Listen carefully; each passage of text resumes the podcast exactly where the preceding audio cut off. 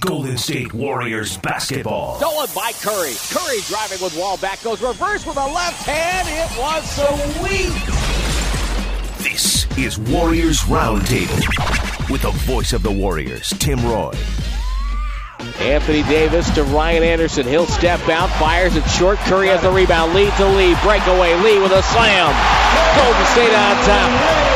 Timeout Hornets. David Lee with a right hand slam gives Golden State a 33 32 lead.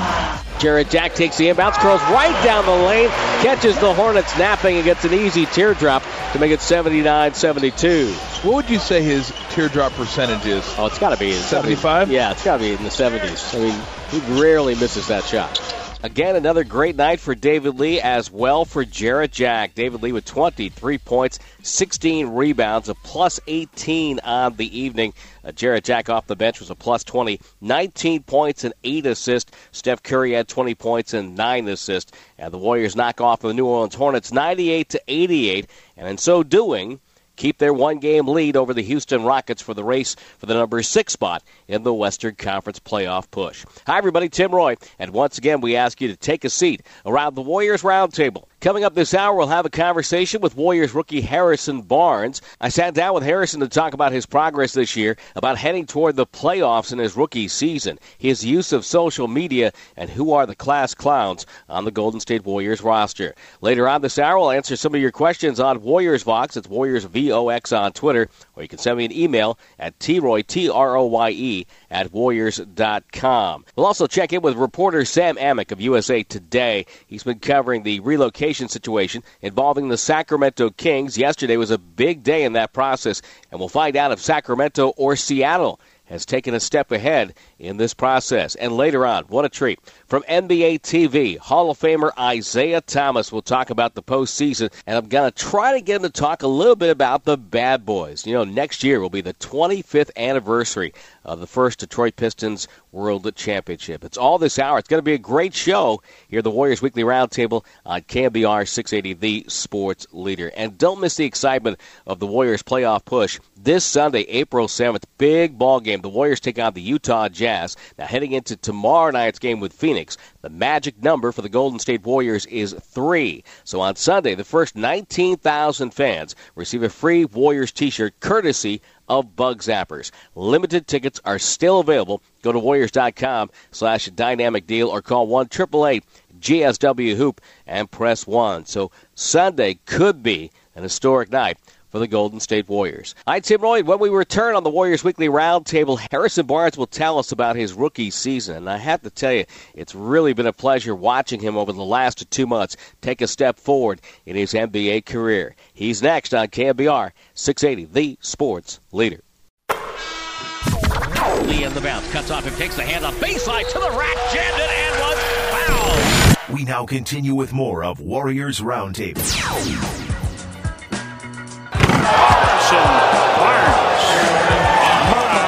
Goodness. Are you serious? Wow. Are, You know what his are you for nickname real? is? The Black Falcon. He flew on that one. That's a falcon with some power. My gosh. Wow. Well, here on the Warriors Weekly Roundtable, a pleasure to welcome in Warriors rookie Harrison Barnes as Golden State heading down to the Valley of the Sun to take on the Phoenix Suns on Friday night. And the Harrison, I, I guess uh, it's got to be a pretty exciting time. The team's in a, in a real good spot for, for the playoffs. Uh, you guys are playing better basketball now than, say, maybe a month or so ago. It's, it's got to be a pretty uh, exciting time. Yeah, you know, it's been you know such a great season just to you know be a part of this team, um, just to see where this hard work has gotten us, and, and hopefully we just want to finish out strong so you know we can have an opportunity to play in the playoffs. What's it What's it been like for you? What's your rookie? If someone goes, "How's your rookie season going?" What do you tell them? Uh, the two words that come to my mind are fun and unexpected.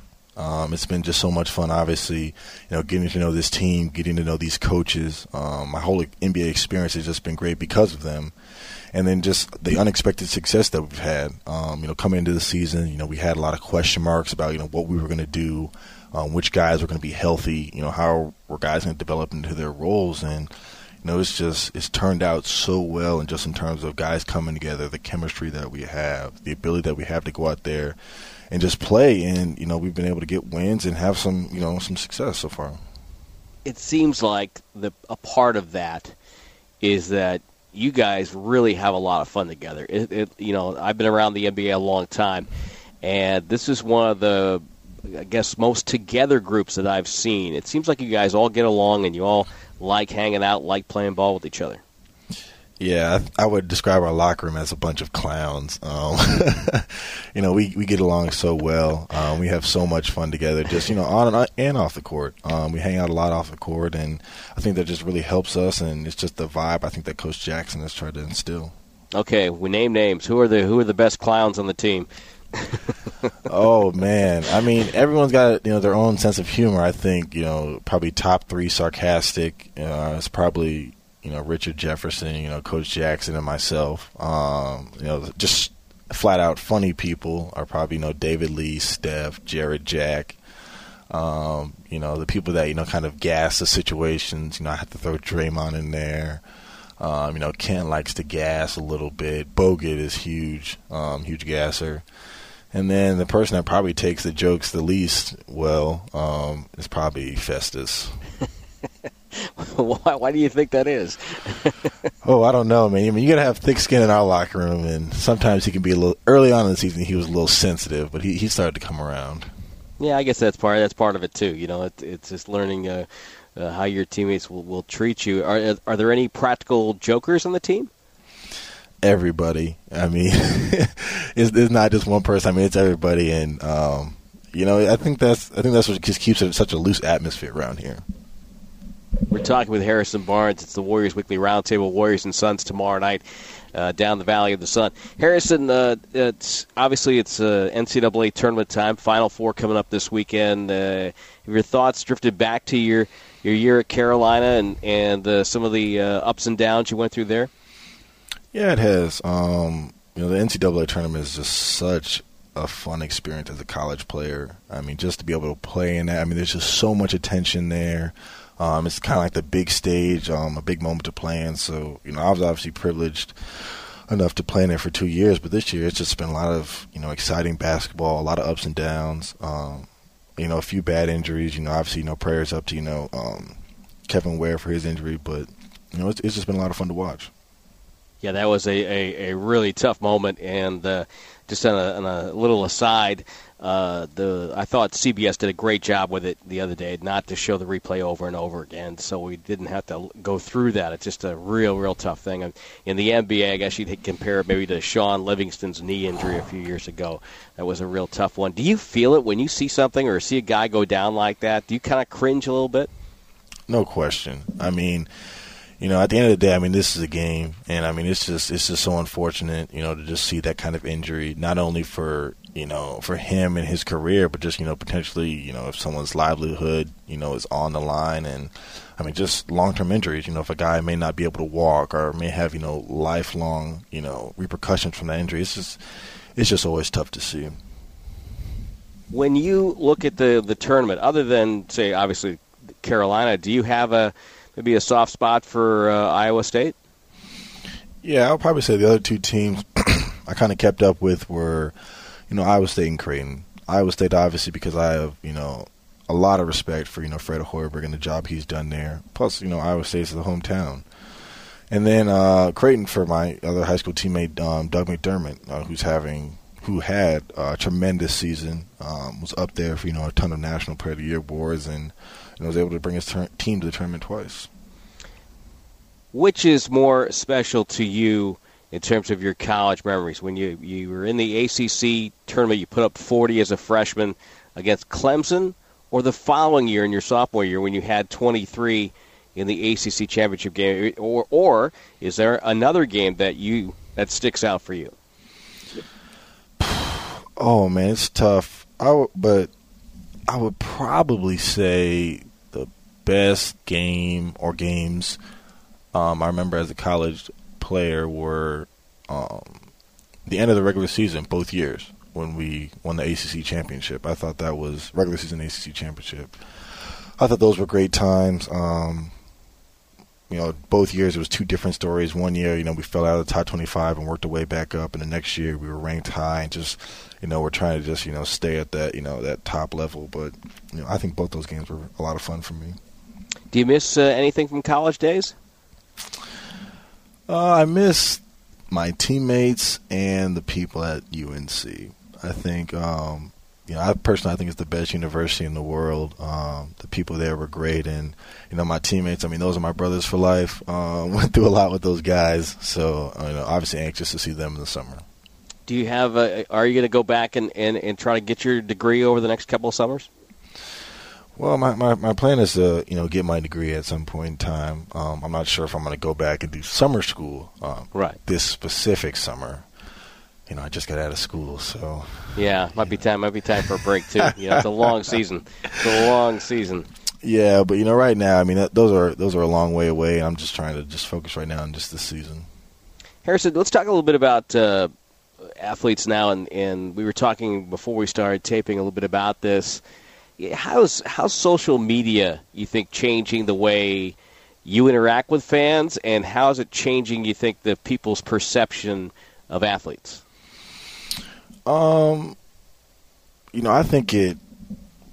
I mean, it's daylight and darkness from when I was when I was growing up. I mean, that sounds crazy because obviously I'm only 20. But for example, you know, just looking at you know Kevin Ware's situation. I mean, just seeing all the support. I mean, via you know social media that you know, you know he has had. I mean, without social media, you know, he gets hurt. You know, he just kind of I don't know how he would feel, but it's like you know when you see that constantly, you know everybody's constantly praying for him and you know kind of coming to his aid and just it's just so much different now than what it used to be.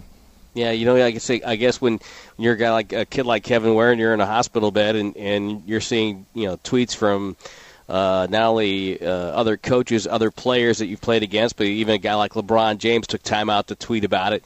Uh, you know, it's it's it's it's totally different. But do you find you're you're maybe interacting with, with fans differently uh, than maybe say you know if it was just you going to a game or going to different events to meet with fans? Do you find out that you, do you kind of make make more fans because you have Twitter and you have uh, Facebook and all this other stuff?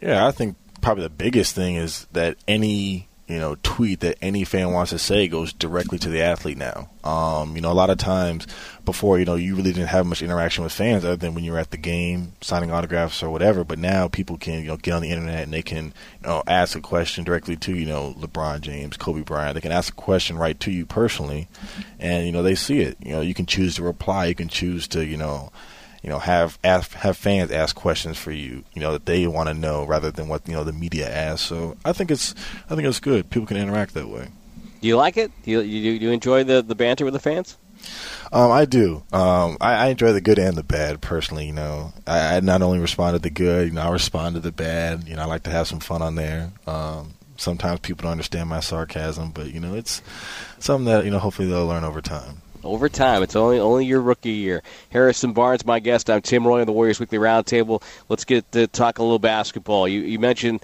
the word unexpected as far as your first year in the NBA.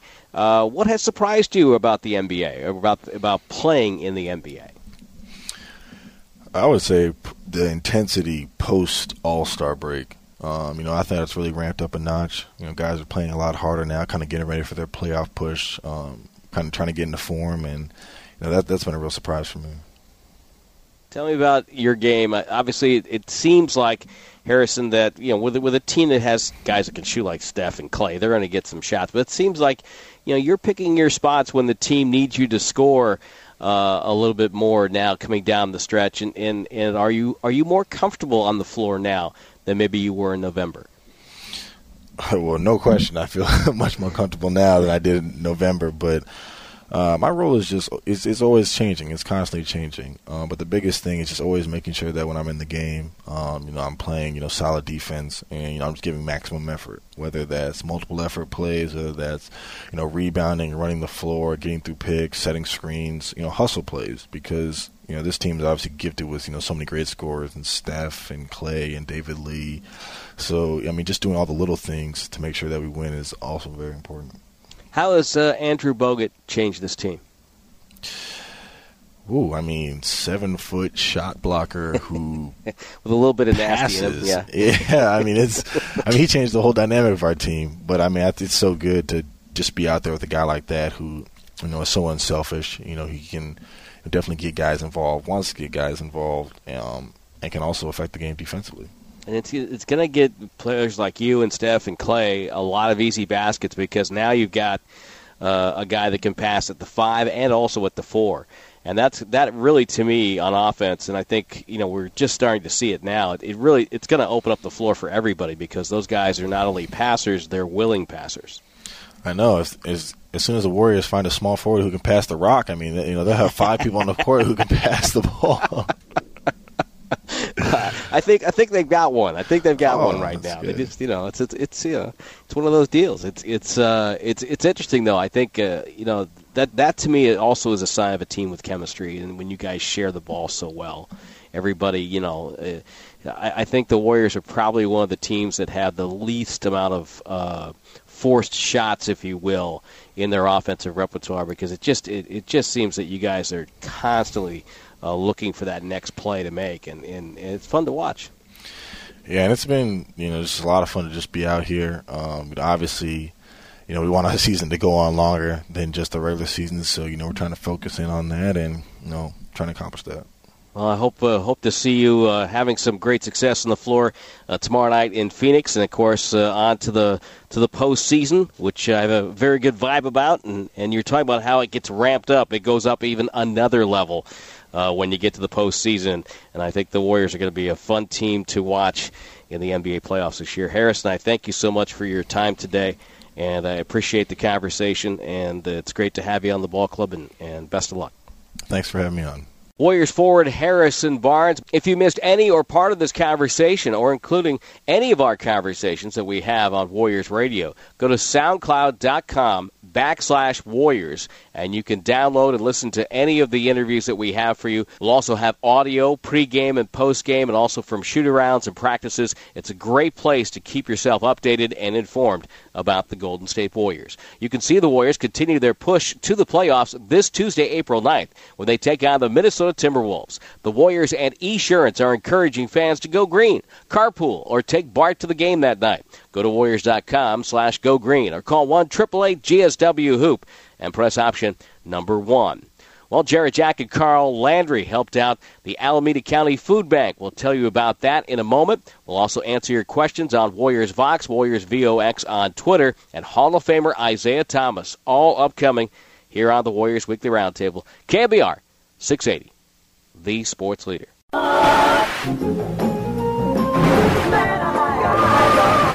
got the rebound. Top of Klay Thompson for three. Yes!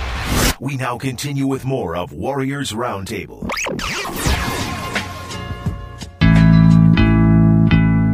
As you know, on the Warriors Weekly Roundtable, we always try to point out Uh, how the Warriors are helping make the Bay Area a better place to live. And recently, in partnership with Lucky Supermarkets, they helped raise funds and food donations. They went right to the Alameda County Community Food Bank. It was a great event, and all you had to do was buy a Lucky reusable grocery bag along with $5 worth of canned good items that were donated to the food bank. The Carl Landry, along with Jarrett Jack, the Warrior girls, were all there signing autographs, posing for pictures.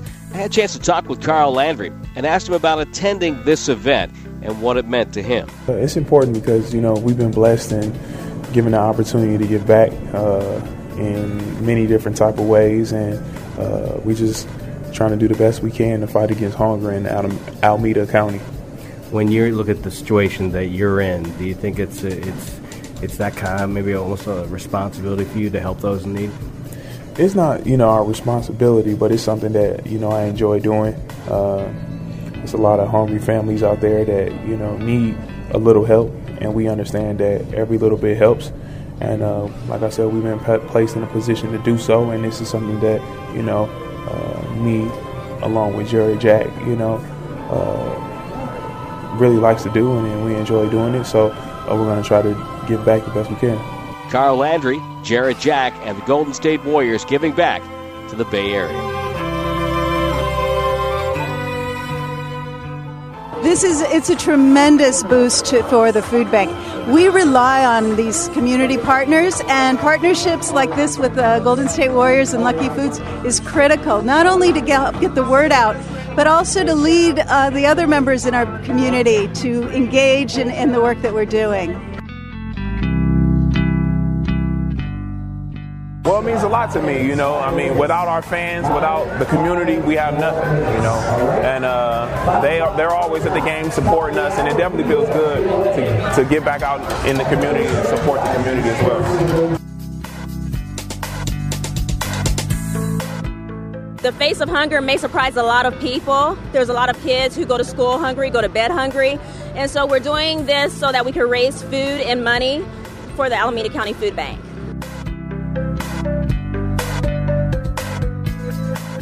Well, when you look at the line of people that are lined up outside who have donated bags of food, that's saying what the community really thinks about donating and helping here in the community that they live in, that they care. And we're so glad that they care because we care, and so that comes full circle for everyone. It's just tremendous, you know, uh, being partnered up with a group such as this. You know, just making sure everybody's fed. You know, it's crazy how many families go uh, without proper nourishment. It's a great thing, I think, for the NBA, Golden State Warriors, to partner up with such a group such as them.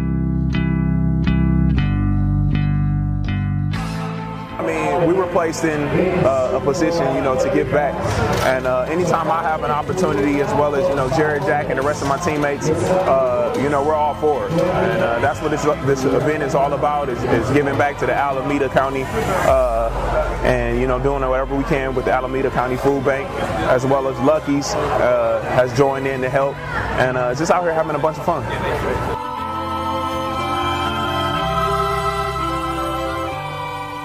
They're more than just fans here. You know, they're, they're really a service to their own community. We speak volumes about the people here. And uh, I'm just happy we're able to kind of help out and do our part as well.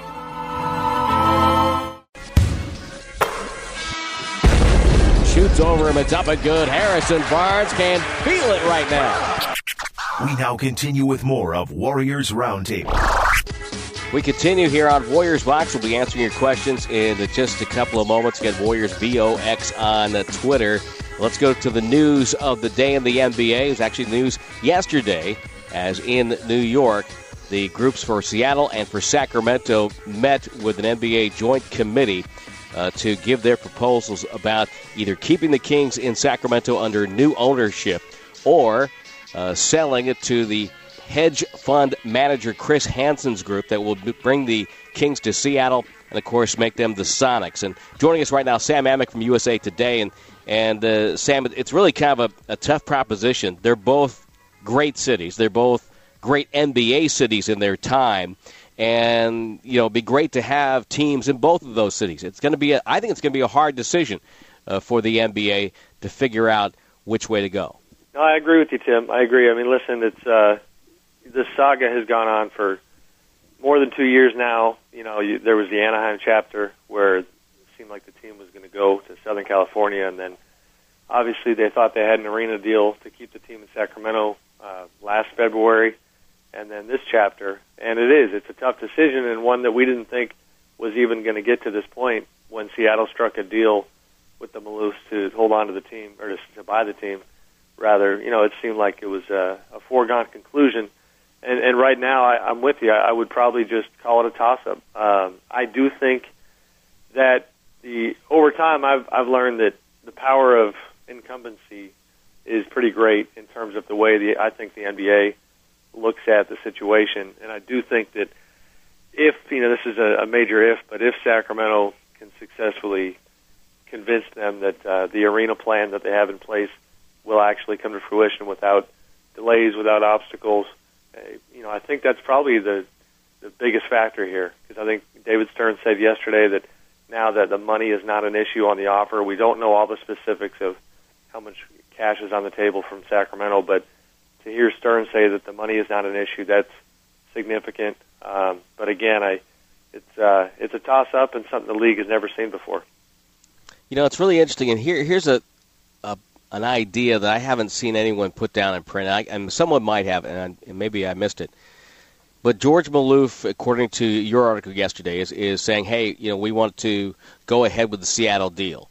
Uh, to me, can he work the room and go to a lot of the new owners, including, of course, the Warriors have new owners, the Wizards have new owners, Charlotte has relatively new owners, Memphis has new ownership, and say, you know what, hey, we voted for your sale. Vote for the sale that I want here. You know, I'm calling in my chips now because I'm I'm getting out. Can you vote for my sale here? Can he work the room that way? Yeah, no doubt, no doubt, and I'm sure they are. Um, you know, listen, I there, I had heard you know stuff like that all along that the Maloofs were quietly campaigning, um, and even this is you know the cynic in me, but and this is you know a little bit uncouth to admit that I thought this way, but when Jerry Buss passed away, and I heard that the Maloofs went out of their way to go to his memorial and then heard that they had a lot of good conversations with Jeanie Buss.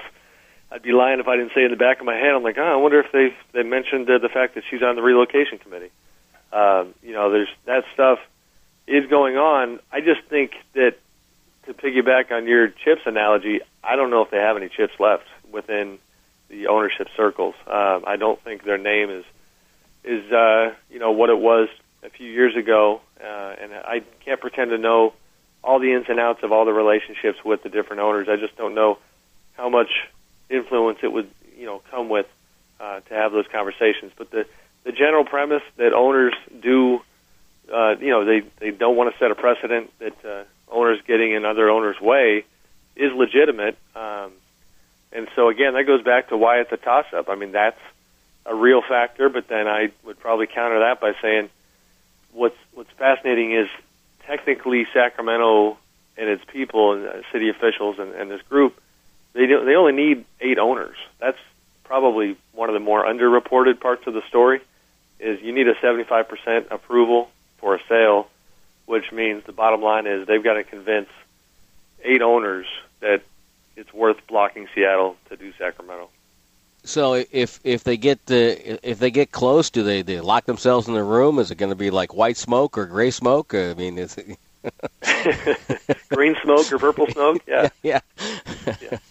yeah. I mean, well, that was the, the news of the day yesterday too. Was that in terms of locking themselves in the room and where's this going to go? Uh, we thought the finish line was going to be April 18th and 19th at Board of Governors, and and then here you have David Stern admitting that this is such a complex situation that it may take a little more time. Um, but then he was real quick to acknowledge that they can't take too much time. You're talking about, you know, the logistics of trying to get the team in whichever city it's going to go to for next season. I mean, there's a whole other conversation to be had about the ripple effect on the team itself. You have personnel decisions that are on hold because of this situation. You have, you know, all sorts of moving parts that aren't moving at all because the whole thing is at a standstill. So it's it's something else. Sam, why would George Maloof uh, back the Seattle deal? Are are there other reasons involved other than he feels obligated because they agreed to a bill of sale? Yeah, I mean, I can't. I'll give you my best educated guess. I I wonder. First of all, this is like the not as sexy of a narrative, but maybe could could be taking place. You mentioned the bill of sale. I haven't seen the deal with my own eyes, and you do wonder you know, is, is any of this legal? You know, he comes out and supports the agreement that he agreed to take part in publicly, and so maybe if he's concerned at any point of getting sued, if the NBA gives the team to Sacramento, who knows? Maybe the Seattle people tell him, you know, well, you didn't back us, you sat there on the sidelines, you know, pretending that you didn't make this agreement. Who knows if there's a legal component? Um, other stuff that comes to mind is you know, the bad blood between Kevin Johnson and the Maloofs, you know, he's certainly, Kevin has certainly tried to mend those fences recently and said a lot of nice things about the Maloofs publicly, but they have certainly had, you know, the worst of times for most of the time. Um, and, you know, no love lost between those two sides. I think, you know, I don't know where they're at with him. Uh, Ron Burkle, the guy who's heading up the, he's the lead investor for the arena project in Sacramento, is another guy that the Maloofs have not been real shy about their distaste for him, mainly because when they didn't want to sell the team, he had come out publicly said that he really wanted to buy it. They took that, you know, they thought that was offensive, uh, that he was coming on too strong, and and so that's you know another, you know, some of the buzz that's out there is that they would prefer not to sell to the group that included him. So, not sure which one of those um, you know, leads to George doing what he did. Maybe a combination of all three. Um, but it was interesting. I mean, they sat in on both meetings, but like you said, the key thing is that George sat up and and gave this, you know, somewhat impassioned plea on behalf of the Seattle group. David Stern said yesterday that there's a possibility this could go longer and past the Board of Governors meetings, which come right at the end of the season. Uh, do you think we're into a process where we might, you know, see this resolved in May, maybe Memorial Day? Yeah, I mean, I could see a couple of weeks getting added to it. Um, but again, I just can't see too much. You're talking about obviously you know the draft is coming in June, and pre-draft camp is and I'm forgetting. I go every year, but I you know it's it's right in that time frame. Um, there's so much work to be done on the basketball side that you know all of a sudden you're going to have a team that's way way way behind the eight ball on doing its work. So I could see a couple weeks getting added, but probably not much more. Um, and while that seems like you know a, a really big deal right now, I think if you're David Stern in the league, you're obviously looking at this like this is this is a pretty major decision. You know, they've had more relocation in the NBA than they wanted. I think that still colors their judgment a little bit. They would prefer not to have more, but you know, it's obviously a decision that uh, whichever way it goes is, is going to last for a long time. Sam, always a pleasure to uh, chat with you. Thanks so much for the update. No problem, guys. Thanks, Tim. Sam Amick of USA Today. Let's get to a couple of your comments on Twitter. Warriors Vox, Warriors VOX. We had a couple of questions involving if Steph Curry's hip wasn't an issue. He kind of, I think he banged his tailbone last night, uh, falling down on the floor, and then just kind of grimaced off the floor. I don't think it was anything serious, just a little bump and a bruise from last night's game. Now, Bliss M9870 wants to know if the Warriors clinch a playoff spot with games left in the year do they sit Curry and Bogut or play them and get a higher seed? I think you have to play that on a game by game basis. I think if if you're in the playoffs and you have a chance to get a higher seed, and in this case for the Warriors, it's pretty simple. One and two in the West is going to be San Antonio and Oklahoma City. I think you want to try to avoid those teams at all cost if you can, and I think you play it by ear. If you think you're going to be better off in the playoffs with some rest for Curry and Bogut, then you go ahead and rest them. But I think if you have a chance of staying in the number six spot, I think then you go ahead and uh, and play those guys. If you're in a game where it doesn't matter, or if you've already clinched a particular seed, then I think you go ahead and sit them down and rest them and to get their legs fresh and ready for the postseason. But I, I think always you'd play to win. I think always you want to be the higher seed if you can. Thank you for your questions. We try to get to as many as we can. Warriors Vox, Warriors VOX on Twitter, or emails at troy, T R O Y E, at Warriors.com. When we continue a conversation with Hall of Famer Isiah Thomas on the Warriors Weekly Roundtable on KNBR 680, the sports leader.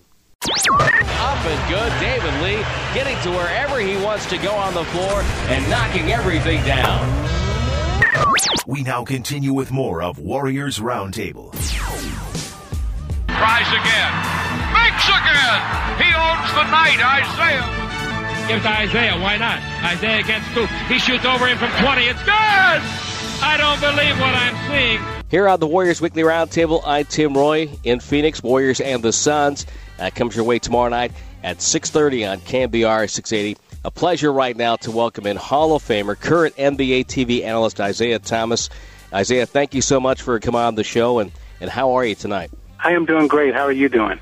Not too bad. Not too bad at all. It's a, it's a great time. You know, the Warriors are playing well. They're heading for the postseason, and uh, it, it's always uh, great to get to April because you know the playoffs are right around the corner, and there's so many great moments that we're going to see this year. Uh, what what goes through your mind at this time of the year after being away from the game for a while? Well, well just like you, uh, play, playoff basketball is, is one of the most exciting times of uh, of sports. Um, you know, for all of us sports junkies, particularly uh, NBA, and you you look forward to the matchups, um, the coaching strategies, um, the player execution. Uh, those things you you look for, and you and you always know that there's going to be one great moment in one of these playoff series that stands out. As we head there, of course, Miami's coming off that incredible win streak and, and just a, an amazing uh, streak for Miami. The what trait do you see with the Heat, having played on championship teams and great teams yourself? What trait do they have that they have in common, say, with the great teams of the past? Well, they can they can really score the ball, uh, and they can they can score it from any area of the floor. Uh, they can they can score it from the perimeter. Uh, they can go inside and, and play interior. Uh, they can they can beat you from the foul line. Um, so the ability to score the ball uh, in the last three to four minutes is always key. Uh, and defensively, they can stop you from scoring. And if and if they can't stop you from scoring, they can keep up with you by scoring the basketball. Uh, you know, with James and Wade and Bosh, every time down, you know they're going to get a good shot. So that that's the most impressive thing to me about them that that relates and compares to the other championship teams. You know, having played on on the the the bad boy Pistons that won in '89 and '90, and you know, it, it took that group a, a, few years to come together, get all the right personnel assembled, and then you guys, you know, gelled and and and, and won your titles. It, and I look at LeBron. Did he have to go through the same thing to maybe get the right cast and to maybe learn how he needs to play to raise the level of his team? Do you have to go through that learning curve in the NBA? No, winning winning an NBA championship is one of the hardest things that any of these uh, professional players will ever have to do in their lives. Um, you know, and and it's not easy to find the right mix. It's not easy to find the right players to play with, uh, the right coach um, for your style, and also uh, you know the right city. So a lot of things really have to fall into place uh, for you. Um, you know, for someone like a LeBron, who's you know is a rare talent in our league, uh, for everything to fall into place for him. Um, you know, it's it's it's a lot more complicated than it is for for some others. Um, you know, had Magic Johnson uh, gone to another team and not played with Abdul Jabbar, had Bird not gone to Boston, you know, I, you know everything is, you know, it all it's all about timing, uh, coaching, uh, management, everything has to fall into place for you. And for LeBron, it all has. Hall of Famer Isiah Thomas with us on the Warriors Weekly Roundtable line. Tim Roye. Isiah, uh, other than, say, Miami, who do you like heading into this postseason? What teams have caught your eye? Well, the way the Knicks are playing uh, right now, uh, they're you know they're streaking at the right moment. Um, they're healthy. They got everybody playing well, and um, you know I, I like their playoff experience, even though they haven't played together in playoff moments before. All of those guys have had uh, playoff experience, uh, and some have had uh, championship moments. When you talk about Jason Kidd, uh, so I like you know where where New York is at right now, and over in the West, um, I mean you can you can you know there's four or five teams you know from San Antonio to Oklahoma um, to the Clippers. Uh, to Golden State, uh, Memphis. I mean, any any one of those teams can can get hot and and come out. Uh, so you know the, the series in the West are all you know pressure packed series, and you know there's going to be great basketball played in the in the Western Conference in terms of playoffs. Yeah, no doubt about that. I think the West is going to be a, the Western champion. May be just a survivor. It may be the team that survives the West. I think with the the balance that they have out there. You know, there, there's so many uh, uh, great point guards. I wanted to get to that with you because you know, I talk to Mark Jackson about this once in a while, and, and you know I get him to talk about some of the, the point guards in the league, and and and which ones are your favorites uh, right now? Well, you have to start out with with Paul uh, because he he seems to have uh, the most control of his offense in terms of knowing where his players are, his teammates are on the floor and understanding how to get the most out of them in any given situation. Um, so his his reads are impeccable uh, during the course of a game. And you know, if Derrick Rose was healthy, you know, you would definitely have to put him in the mix. He's a former MVP.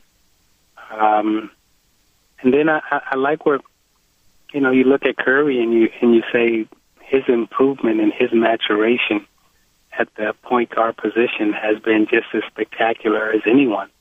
He can score the ball from the position. I think he's getting a better handle and a better understanding of how to how to get teammates involved and how to get teammates baskets at crucial times uh, and points of the game. you know, San Antonio always has Parker, and he's been, uh, you know, one of the standard bearers in the league for a long time. Uh, so there, there are a lot of good guards playing uh, in the playoffs. Uh, those three, uh, I'm pretty, you know, intrigued by and, and to see how well they'll do. I think Westbrook will be Westbrook.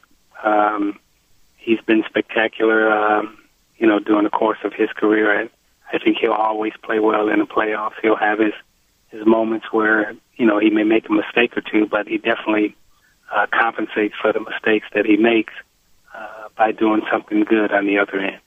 Yeah, he's a spectacular athlete, and, and, he's got a great will about him. I love watching him play.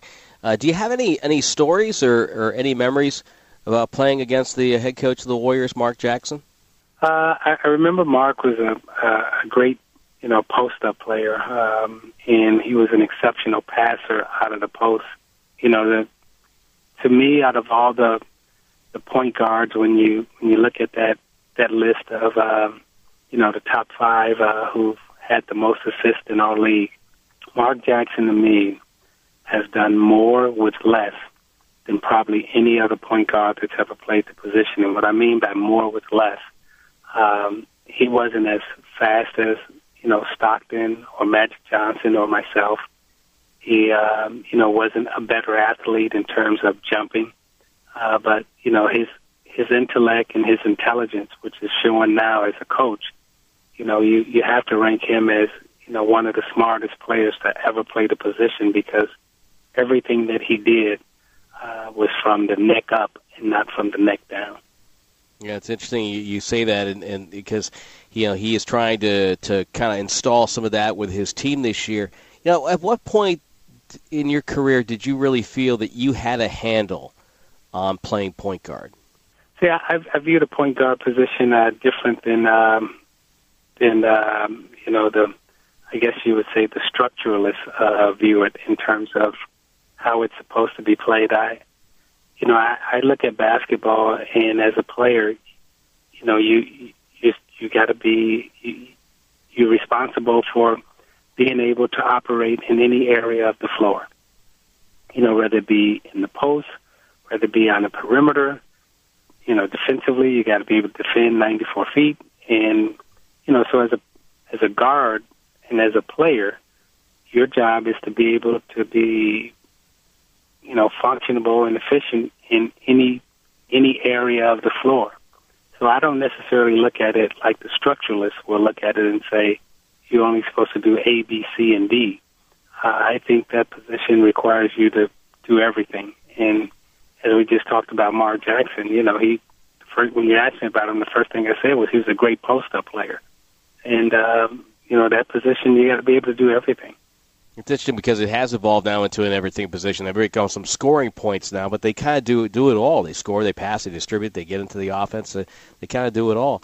We're talking with Isiah Thomas, and uh, that's a it's a really interesting conversation because.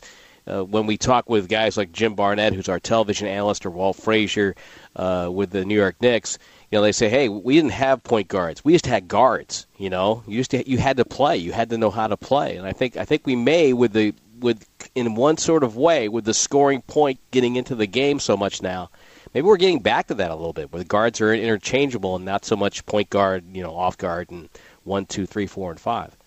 Well, I've I've always rejected the constructed box that the point guard has been relegated to, and um, you know, I, you know, I I've always wanted to know who who was the person who gave the definition to point guard and who relegated uh, those terms that he can only abide by in that box because I, I totally reject that constructed box.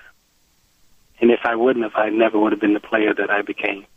An outstanding player that you were, of course, Hall of Famer and numerous All Stars appearances, two time All Star MVP, Finals MVP, and you know, one of the great things about my job, Isiah, I get to talk basketball with people like you all the time, and and and uh, in conversation before our game uh, this year, Rick Mahorn in Detroit was talking about the camaraderie you guys had with the, the, the Pistons, and you know, if you can believe it, it's going to be what 25 years next year. Yeah. Since the first yeah. time, that's that's that's crazy. It's gone so quickly, but the uh, the Warriors have a little bit of that this year with their chemistry. And granted, they're not they're not the team that, that you had there. I mean, that, that was a great assembled team with you know Vinnie Johnson, yourself, and you know Laimbeer and Mahorn and Salley and everybody else. But uh, how much does that go for in terms of, of creating a winning atmosphere? How much is having a good locker room? What what does that help in terms of winning games in the NBA? Well, you win games in the NBA. You if you don't understand the locker room and you don't understand the bus ride or the plane ride, uh, then you don't know the NBA. I mean, because that's that's where you win and lose games at. You know, the the strategy is one thing, the practices are another, but if if you don't understand uh, how that locker room works, um, how the training room, the bus rides, and the plane, if you don't understand that environment or that atmosphere, then it's very almost impossible for you to win. And um, once those once those places are sanitized, um, then you can have healthy play out on the floor. But if you don't have a, a sanitized plane, bus ride, and locker room, then there's no way you can have a healthy team that, that plays and functions well.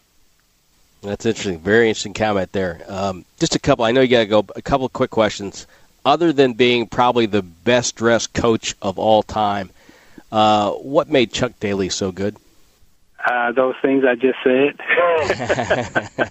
I mean, he, you know, we, as you can see, we had a lot of different personalities on our team, uh, and he let us.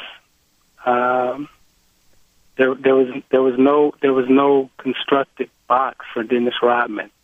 You know, when when the rest of the league was playing post up basketball, he was playing with with three small guards, and everybody was playing post up, and uh, we were playing uh, pick and roll, and we won the championship playing pick and roll. And now the whole league has gravitated to that point in terms of playing pick and roll basketball.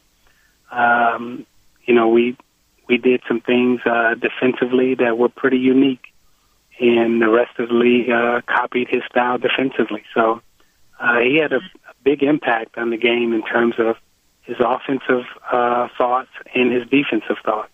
Final question for you, and and you knew that you were a, a good player and, and becoming a, a man and being a good player. St. Joe's High School, playing for Bobby Knight Indiana, national title, Final Four MVP. You go and you win two NBA championships. You've been an executive and a coach in this league now.